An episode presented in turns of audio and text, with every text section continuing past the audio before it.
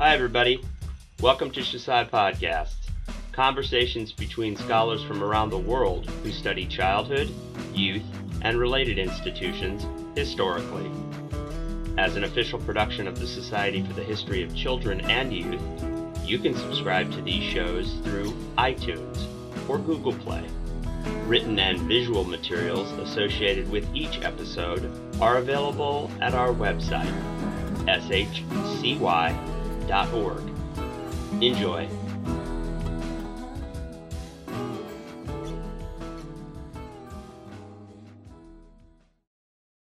My name is Chelsea Szendi Schieder. I'm an associate professor in the Faculty of Economics at Aoyama Gakuin University in Tokyo, Japan. And I'm speaking from my home in Tokyo, Japan today. And I'm speaking with Sayaka Chatani. Um, would you like to introduce yourself, Sayaka? Sure. My name is Sayaka Chatani. I'm an assistant professor in the history department of National University of Singapore, and I'm speaking from my office in the US. Okay, so um, and today I'm really excited to talk with Sayaka, whom I've known for a long time now, um, about her book. Uh, the title of the book is Nation Empire Ideology and Rural Youth Mobilization in Japan and Its Colonies it's on Cornell University Press, um, published in 2018. And I'm really excited to talk about this book. I got to see a little bit of the research process from the, the outside, and I'm excited to hear um, some of the stories uh, a little bit more in depth. So I would actually like to ask you about your road to this book, but I also want to maybe break that question down because I think that there's um, a road to your research question. Mm-hmm. And then you undertook a really ambitious research program. Mm. So I would like also to hear about, you know, how you designed your research, went through that research, and then how you made it possible to condense it into one book. So if you want to start with just talking about how you came to your research question. Right by the way, thank you, Chelsea, for interviewing me in this format because this is so funny because we are we have been really good friends for a decade now. Over a decade, yes. Right. Okay. So as Chelsea knows that I'm a convert from political science to history.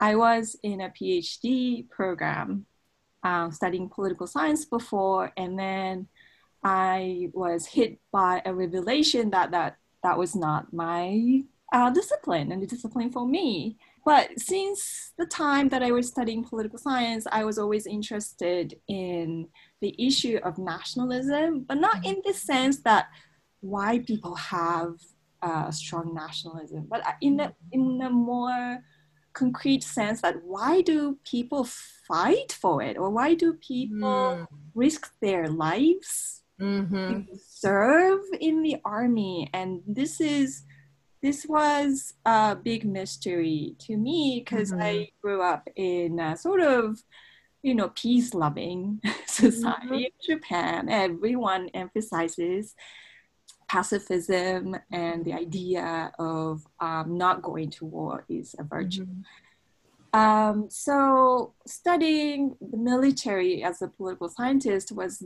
was not really um, answering that question, mm-hmm. and so that's why I I kind of searched for a new discipline, and I met historians in our mm-hmm. school, um, Columbia University, and then I decided to switch because um, our advisor told me that I don't, I didn't really have to become a historian, but I, history is a vast territory and you mm. can whatever you want. So basically, I carried along with me the mm-hmm. old question of why do people fight? You know, mm-hmm and I was I was a little bit of a geek in terms of language learning. So mm-hmm. I studied Chinese in Taiwan and, I studied Korean as a hobby by then. So I decided to use all of my linguistic backgrounds to tackle this question. And uh, naturally, the Japanese Empire is such a big Yeah. Um, both a blind spot for me and also a huge issue in Mm. history. So I decided to look at the Japanese Empire. Mm-hmm. Um, yeah, so as you can see, my book is a comparison of uh, small villages across the empire, one in Tohoku, northern Japan, Taiwan, and Korea. So that comparative framework totally Mhm. came from sort of a political sciencey Mhm. dealing with that question. We have Yeah. to compare and see Mhm. and I I was kind of facing this taboo of saying Mhm. that those young people who believed in Japanese ideology or Japanese Mhm. nationalism inside colonial societies, they were, you know, the standard understanding is that they were coerced, they were brainwashed, Yeah. they didn't have any agency to Mhm. think correctly, or they were hiding true feelings Mhm. and it was such a taboo to compare even Mhm. their uh, upbringing and those who grew up in Japan and became soldiers. Mhm. There was an assumption that they were totally different. Right. Um, so luckily, I was not doing academic work in East Asia because th- this would have been, Yeah. you know, prohibited. Yeah. yeah, that was that was something I wanted to ask you, and I and I I hope that people who do not do East Asia will listen to this. But the there's very much an ongoing history war Mm. about the historical war, um, which includes uh, in East Asia, which includes um, you know the histories of, of imperialism and colonialism. And I think that there's much less developed discussions about. Um, I mean, you don't necessarily have to use post-colonial theory, but there there are much less discussions about the colonial legacy in any way other than you know within a very firm kind of nationalistic historical framework.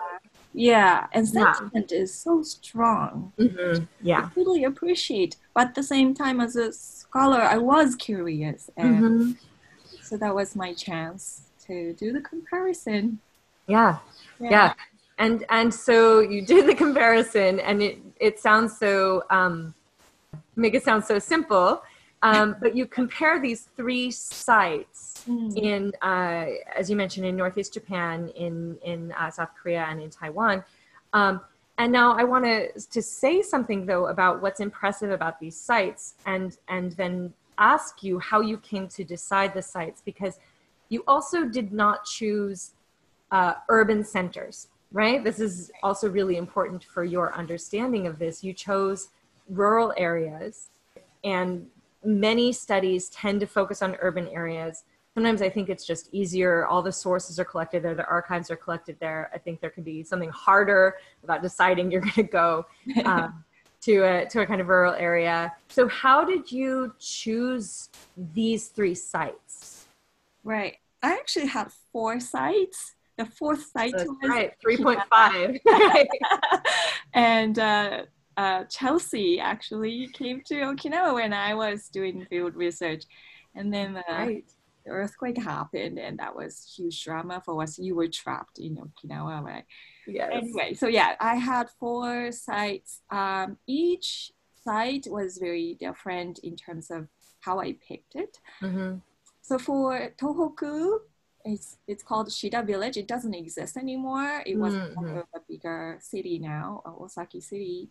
I went to Miyagi because our senpai, our friend, uh, Christopher Craig, was already doing research there, Mhm. and I knew I wanted to look at countryside, especially in Tohoku, Mhm. to see any any sort of uh, transition for the metropolitan nationalization, colonization of the periphery Mhm. and the periphery of Taiwan and Korea. So Mhm. I asked Christopher how how the sources are and Mhm. the availability and the richness, and then he basically recruited me. You have to come to Miyagi because Mm-hmm. it's so rich. And he was Yeah. right. I went to Miyagi and started, so that was my first site. And I Yeah. started to look around the local sources Mhm. and it was it was very well cataloged and it was really rich but at the same time was a lot of material Mhm. and to be honest at the beginning i didn't know what to focus on i, I knew Mhm. i was doing i Yeah. was focusing on youth and Yeah. Seinen, but i Mhm. didn't know uh, where to start yeah. and then i went to the Seinendan um, building which still Mhm. exists which still operates uh, Mhm. um, youth hostel Mhm. they have a massive, massive collection of documents from the Wow. yeah, pre-war period in their storage. And Was I- it like nama shiryō, like raw materials, Yes, kind of boxes? Wow, it's like treasure, but it's also like where do you begin? I know. It's just, oh my gosh, uh, they don't even know what they were. yeah. and then so that's that's how I started. And I used a framework called um, social mobility complex Mhm. um, in my book. And when you write a book, it's, you make it sound like the idea was already there and Mhm, mhm. framework is just so simple and Yeah. here and from the very beginning. It, but it didn't it didn't emerge until I went to Taiwan. Mhm. And in Taiwan, I found the, the village Beipu. I decided to focus on that um, village because I found I found a local historian in the Hsinchu Mm. province. Mhm. And he basically helped me call his friend, and that Mhm. friend called his friend, and Mhm. went further, further away from the city, and went into Mhm. a very remote uh, but beautiful village. And I could focus on these individuals, and they Mhm. stored so much material from the um, Japanese period, Japanese rule, Yeah. Yeah. you know, use Yeah. institutes. Yeah, and I will say that the the images, right? A lot of the photographs Yeah. um, that you include. Yeah, Uh, yeah, they amazing. stored this Huang Huang Yuanxin Wow. here. He was the former instructor of the Ja- Youth Yeah. Institute in Hsinchu. He stored the entire library of archive, basically, basically an archive Yeah. albums and letters and his own diaries. So Mhm. yeah, he had lots of great images. Yeah, so and then I started to look into the Taiwan case Mhm. and it, it's also the interaction with the interviewee the guy Mhm. was in the part of this machine of youth mobilization Mhm. and his students and seeing their interactions today i mean they are very Mhm. old now since i left the village but Mhm. they were so close and so tightly knit Mhm. um, so they that gave me a better idea of what youthful experience meant to them Mhm. and what the Japanese ideology meant to them. Mhm. And it didn't really strike me as brainwashing at all. Mhm. They Yeah. knew, yeah, they rationalized a lot, but Mhm. at the same time, they knew what they were doing and they they were proud of it too. Mhm. Yeah. then it gave me an idea of what I'm looking for that that feeling of accomplishing something and Yeah. Yeah. youth transforming inside. And then I went back to Miyagi and found similar material. Mhm. Yeah. And Korea was another story. I had a, a lot more difficulty in lo- locating a village because I couldn't Mhm. find uh, individuals that I could talk to. I tried Mhm. other villages, but I ended up um, this village, Kwansap village, because I found a publication that was Mhm. someone's interview of this guy, Mhm. uh, and he was already talking about the seinen in Japanese. So uh, I traced him down. hmm Do you think do you think this is because of the the sort of difference that the role of Japanese colonization plays in present day Taiwan and Korea, South Korea? Do you think it's harder for people to talk about their totally activity? so, but it Yeah. didn't strike me that these Korean, these former Korean model, Mhm. they they didn't stop themselves from talking about it. Yeah. they weren't hush hush about it. you know? Mm-hmm. Yeah. my interviewee even sang a martial song and a Japanese military song, you know, Mm-hmm. packed Yeah. And I was like, I felt very self-conscious. yes, he didn't care. But it feels like there's yeah. outlet to talk about Yeah. what yeah. they believed in or what Mhm, how they mhm. lived back then. Mm-hmm. Even Yeah. Your family members don't want to talk, want to hear about it. Yeah. I went there. They're very old, so they were like, okay, forget about political correctness and discuss what I experienced. Mm-hmm. That helped me, and probably helped um, that I I was from Japan and I was studying in the U.S. So it Mm-hmm. from that kind of cultural judgment or not. Yeah, yeah. Yeah, you you encounter all kinds of ethnographical issues. Um, and I, I also think that you were very brave to go ahead and, and encounter that because I think that a lot of historians, in terms of disposition, are very shy, Mm. except for people who go right into oral history or whatever, but are very shy about living people. They like like the sources and like uh, because you just don't know what kind of ethnological, like ethnographical issue you're going to get into if you're a young Japanese woman studying in the U.S. But but also, I think it's interesting this comment that they were old enough to feel a lot like they they wanted to share. And I mean, maybe these interviewees would have wanted to share even when they were 50 or 40 or, you, or 30. We don't know, but mm-hmm. there does seem to be kind of a if there's an older person you're interviewing this desire to share their experience of what happened Yeah, I think so. And especially this is about youth, but yeah yeah, youthful foundation seems to just just stay there in their passion Mhm, and can't forget their experience. And obviously, memory has an issue as, mm-hmm. you know, as an accurate source of facts. Mm-hmm. But uh, it also gives me a sense that how important this part of the history, life Mhm, history, mhm. was to individuals as well. So Yeah. that kind of gave me, but at the same time, this is a funny bit that I found. Yeah. That, so for young people who presumably believed in ideology, Japanese ideology, colonizers' ideology, but it, it felt that they're they're so immersed in their local society and they're Mhm. you know they were doing great in local society not necessarily uh, in order to serve the empire. So i Mhm, started to sort of step back and think about the power of the empire itself and Mhm, to mhm, doubt like how much power did it have on mhm, mhm, their own sort of um, transformation or pursuit of success? Yeah, I mean, I think that's what's so interesting is like your your book, and I'd like you to explain your title because I think that your title really beautifully captures an, an argument within the words itself. But uh, your your subtitle is is ideology and rural youth mobilization in Japan and its colonies.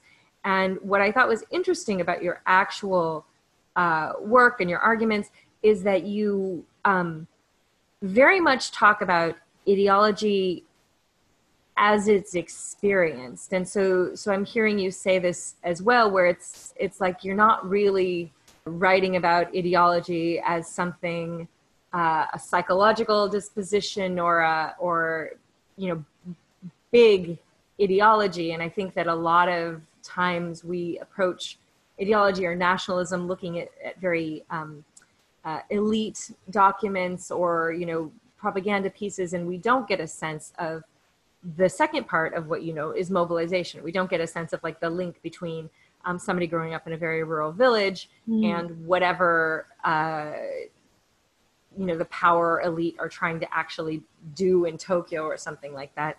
And so oh that that i liked that you you didn't have the word ideology do a lot of work for you. I mean it, it's in the title but it's more like you're responding to it and trying to understand on this experiential level what that meant for people. And what i thought was really fascinating is so i, I also um, read this with a group of japanese history scholars in tokyo. We read it and we discussed it.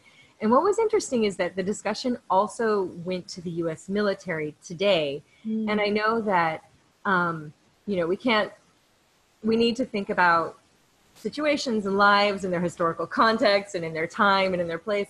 But that's an experience close to me, as you know. My brother was in the U.S. military, yeah. and that was kind of, and and also it made me think a lot about um, people who join the military from Puerto Rico, mm. right? Like, what is the the um, motivation and uh, and very much that the joining and recruitment of the military in the U.S. today is it does mobilize this language about patriotism, but it's also about like having access to education, like being able to fly cool helicopters, like you know, and uh, this way to improve yourself, self improvement. And so it's it's uh, I really liked that your book could speak to that and our discussion kind of went that way, even though we're all Japanese histor- historians of Japan.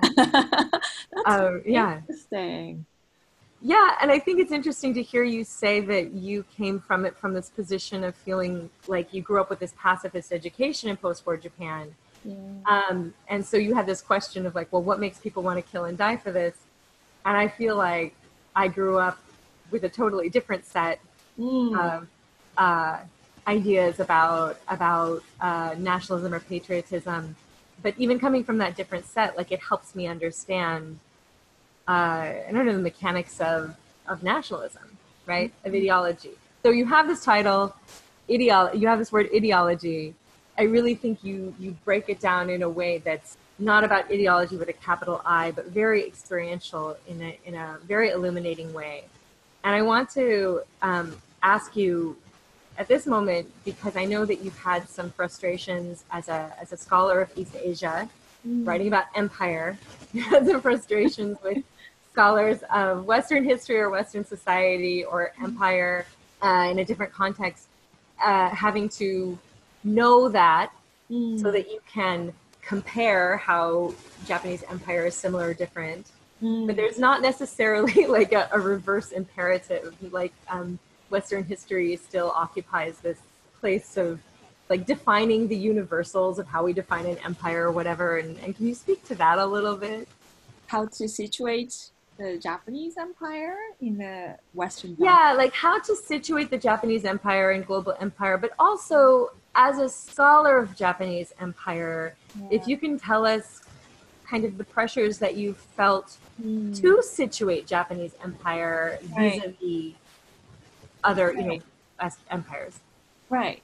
Um, so in the grad school, I was officially part of this program called International and Global History.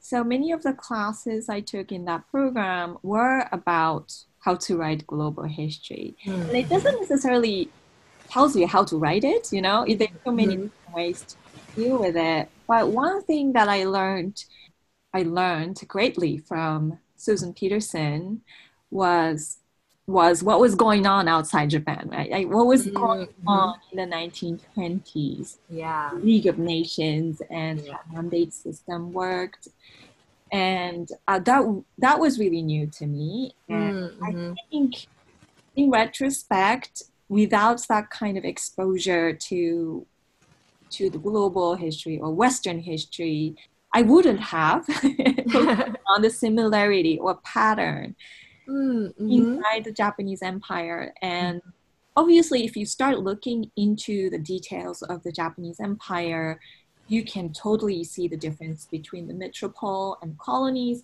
or mm-hmm. Taiwan and Korea, between mm-hmm. these older colonies and Southeast Asia. Mm-hmm. But I think at this stage, I thought it was more important if someone says, listen, the Japanese empire was so much more coherent in comparison to other kinds of empires. And mm-hmm. this is deliberately so. Mm-hmm. Uh, they they aimed to become and aim to be coherent, and that was mm-hmm. the Japanese way of building an empire. So I, I mm-hmm. called the I called it nation empire, that which is mm-hmm.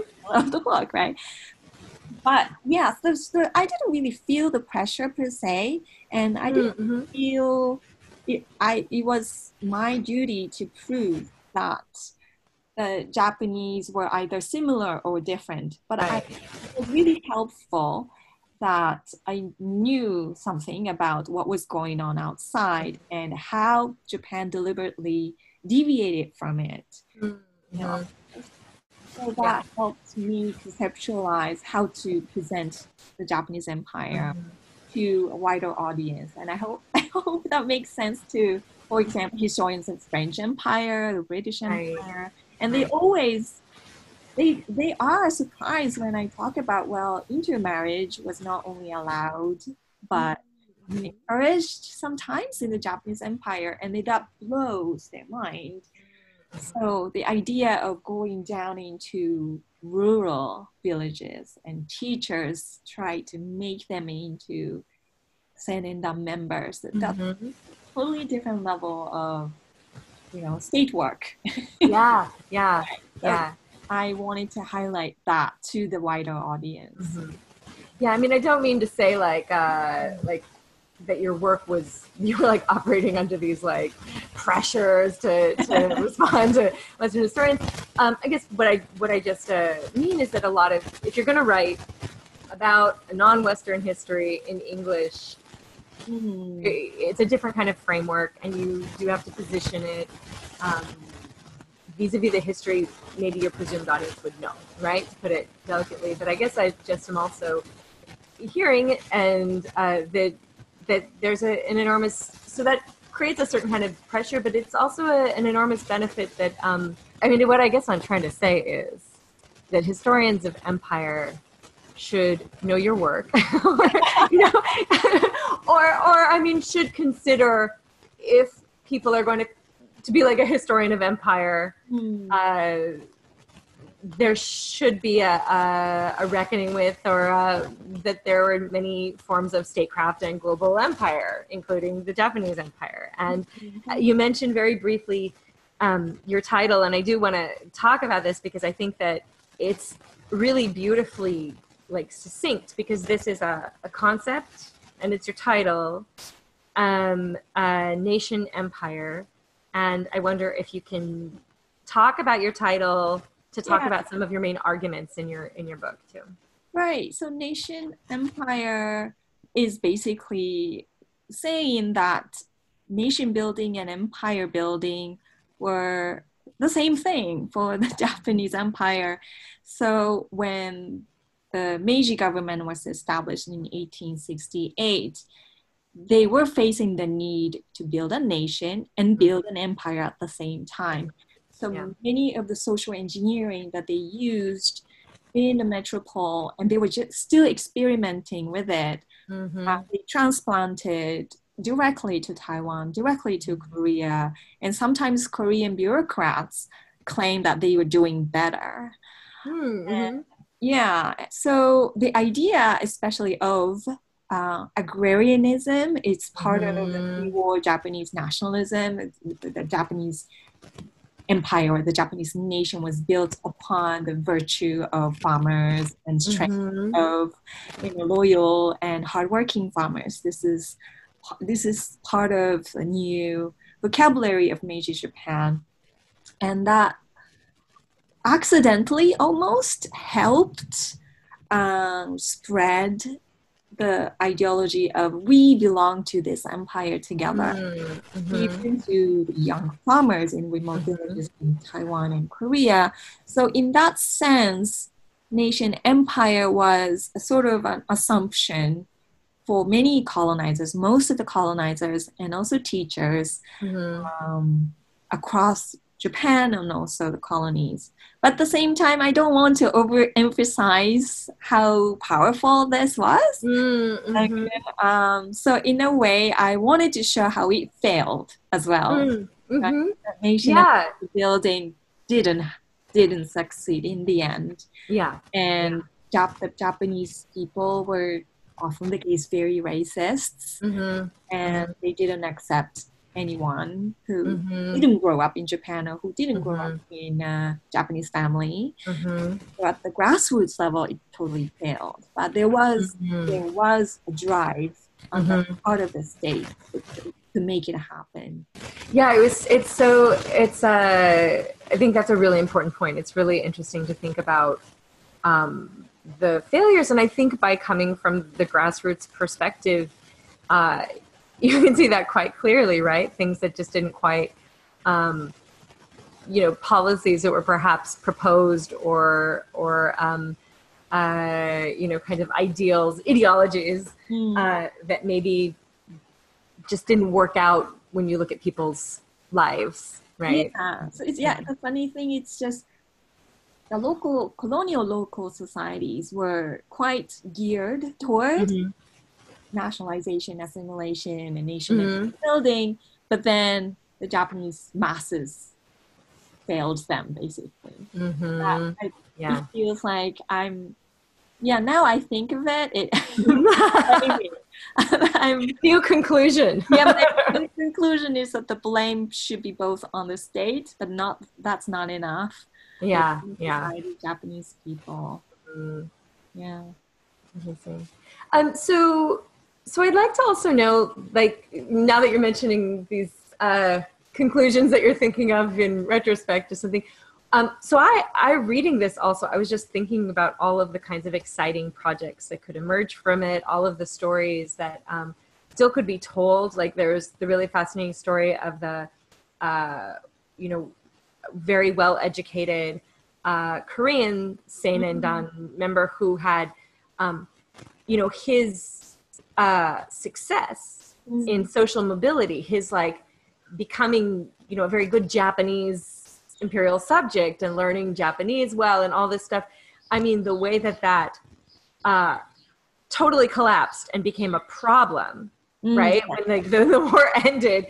I mean that kind of uh you you include that you know more towards toward the end but i was just thinking about like that story also Yeah. is so fascinating and, and what are the other um, i mean if you could if you could pursue it further or if you could kind of pass the baton and tell other researchers interested in topics like what do you think would be really rich work still to Right. do I well, the obvious, you know, blind spot in my book is women, and I know a couple of re- new researchers are working on uh, women's education in colonial Mm. Taiwan and colonial Korea, but I really hope they would look into the very rural cases because they Mhm. do face a lot of complicated politics and i'm sure Mhm. if men who were at the you know who were treasured in culture of Mm. masculinity Mhm. face all these kinds of politics then women should have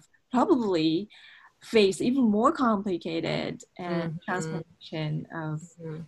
um of being rural being Mm, mhm. I would be really interested in reading further on women, although I couldn't do it myself. I, I will say, and this I've already told you this because I was telling you my reactions to the book, and one of my um, like criticisms, not really criticisms, is you do mention in the beginning that you don't really talk about gender, but but when I was reading this book, I thought it was very much about masculinity, and it does make a lot of sense to focus on the experience of, of young men in the Seinendan um, agrarian youth particularly because they are the model youth right? Because they are like uh, have enjoy such a prestigious place within this nation empire. Um, so i was like well your book to me is all about gender. It's just about masculinity. It's just not really about women.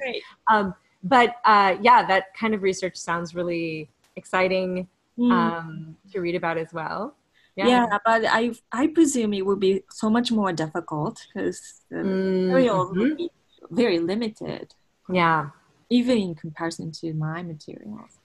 Yeah, other areas, uh, just in general, how generations and age work within historical investigation. Mm-hmm. You assume that these concepts are quite static, but Mm-hmm. now the now we know that it's Yeah. not. Like, you work on youth in post. Yeah, yeah.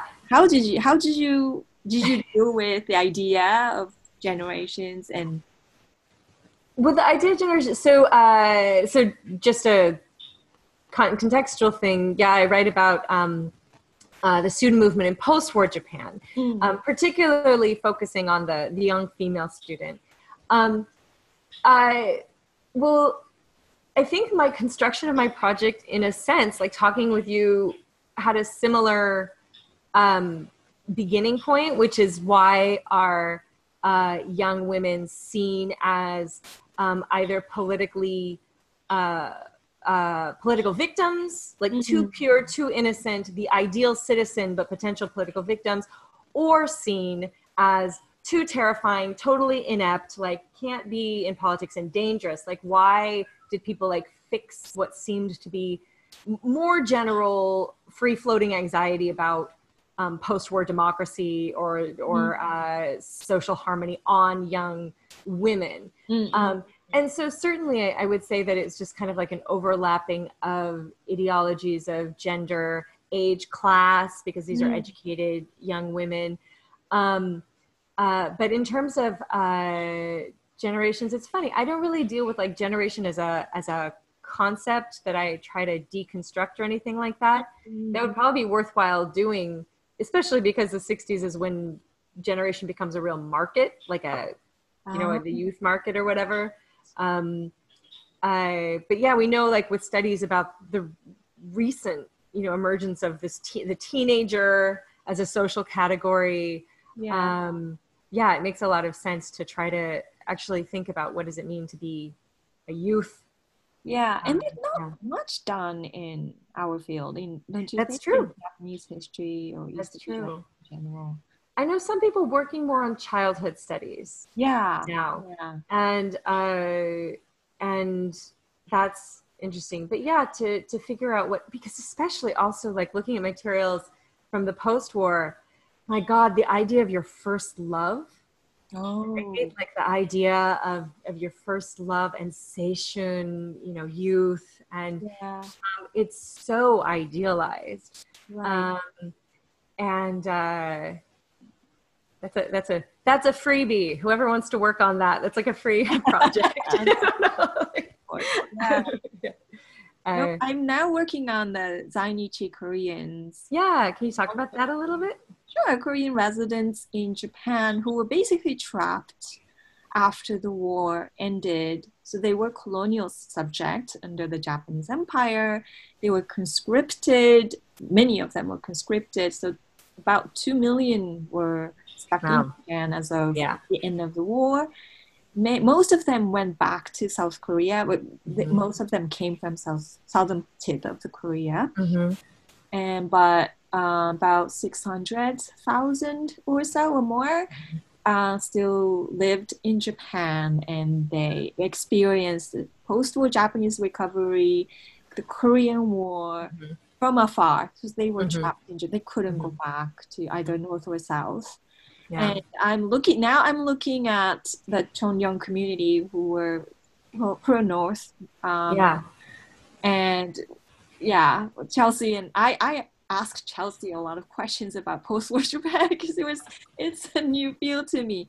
But there is a huge idea of seishun, you know, youthfulness, mm. mm-hmm. youthful days, mm-hmm. um, linked to their activism to support mm. North and nation building.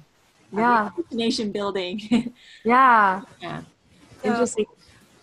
I, I, well, I just wanted to mention about about this new research. I again, what I kind of want to emphasize with your book, and having seen you from you know um, uh, as a as a as somebody who like a refugee from political science. Maybe that's not fair.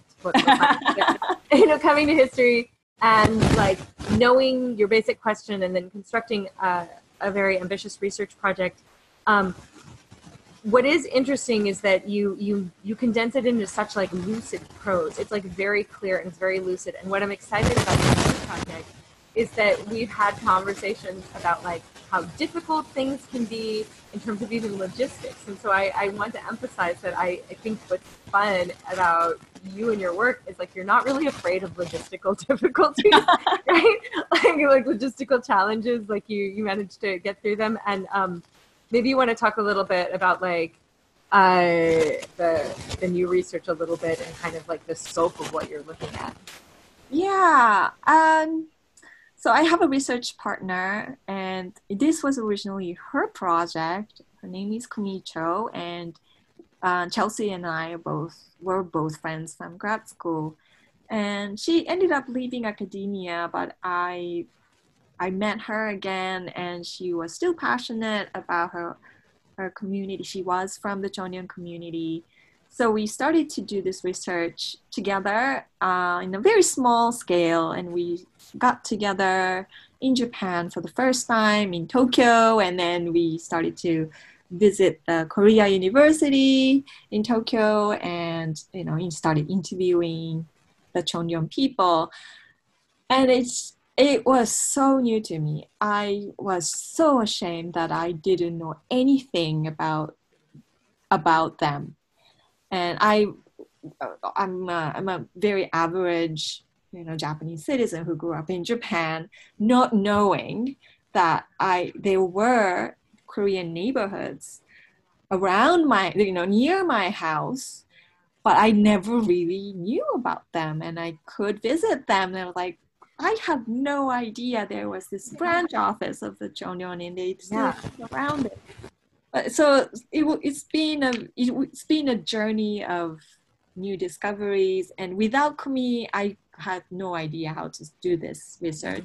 But it really fascinates me because they do have a very unique view of living in Japan. They have very different geographical understanding of the Japanese archipelago because they see it in terms of Korean neighborhoods and their Korean schools. Mm-hmm. And they have so much closer relationship to North Korea, obviously, partly mm-hmm. because their relatives and family members live there. Mm-hmm. And they went back and forth um, between North Korea and Japan even now. Mm-hmm. And but they do have relatives for, and the origin of their families in South Korea, so they mm-hmm. were found in between South and North. So yeah. he has been being my eyes, basically eyes and mm-hmm. ears mm-hmm. to go across all these human boundaries, cultural boundaries, linguistic yeah. boundaries. Yeah. And yeah, he she was she has been interviewing uh, North Korean defectors, both in South Korea, in Japan. Mm-hmm. And it's mm-hmm. interesting that she, Kumi is a graduate of uh, the Korean schools, which is mm-hmm. run by the Chongryon. Mm-hmm. They do have a very, very uh, strong community identity, mm-hmm. um, backed up by their historical understanding of, you know, decolonizing themselves in the midst mm-hmm. of former colonizers. Mm-hmm. So they have a very strong, proud identity.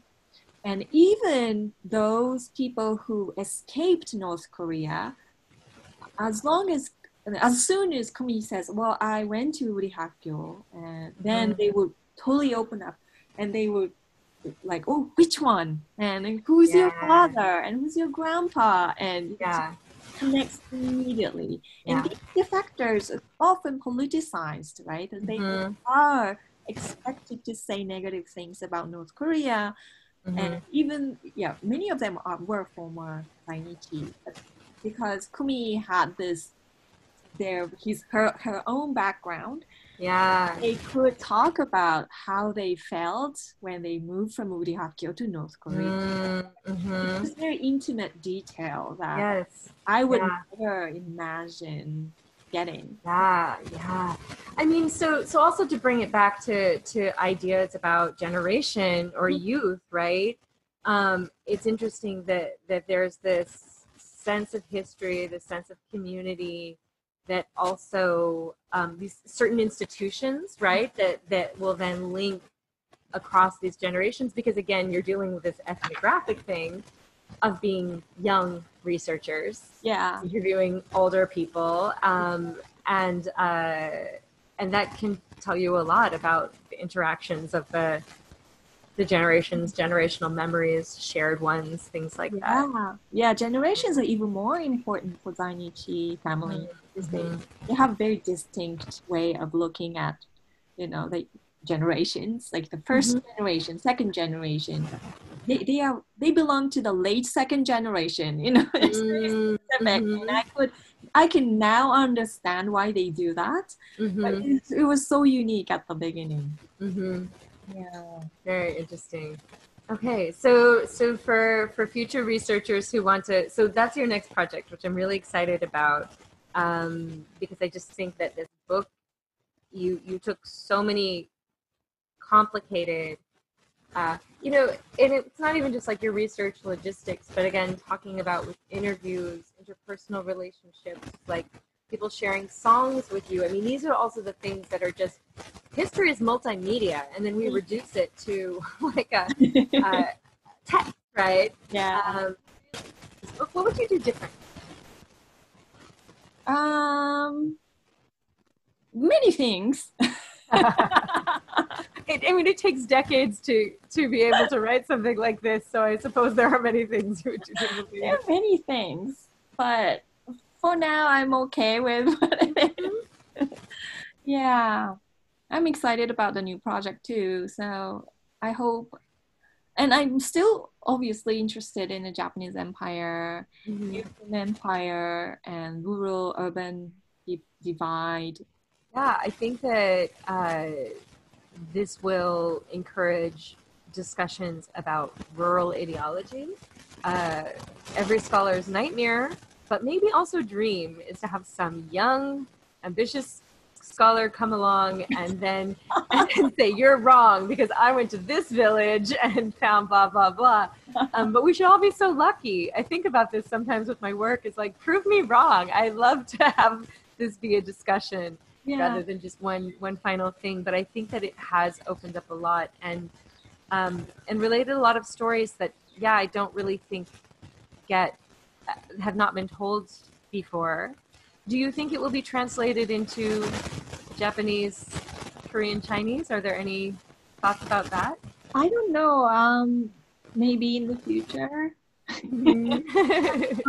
mentally ready to present this to East Asian audience, but eventually, yes, I would love to have feedback from Japanese, Korean, Chinese readers as well.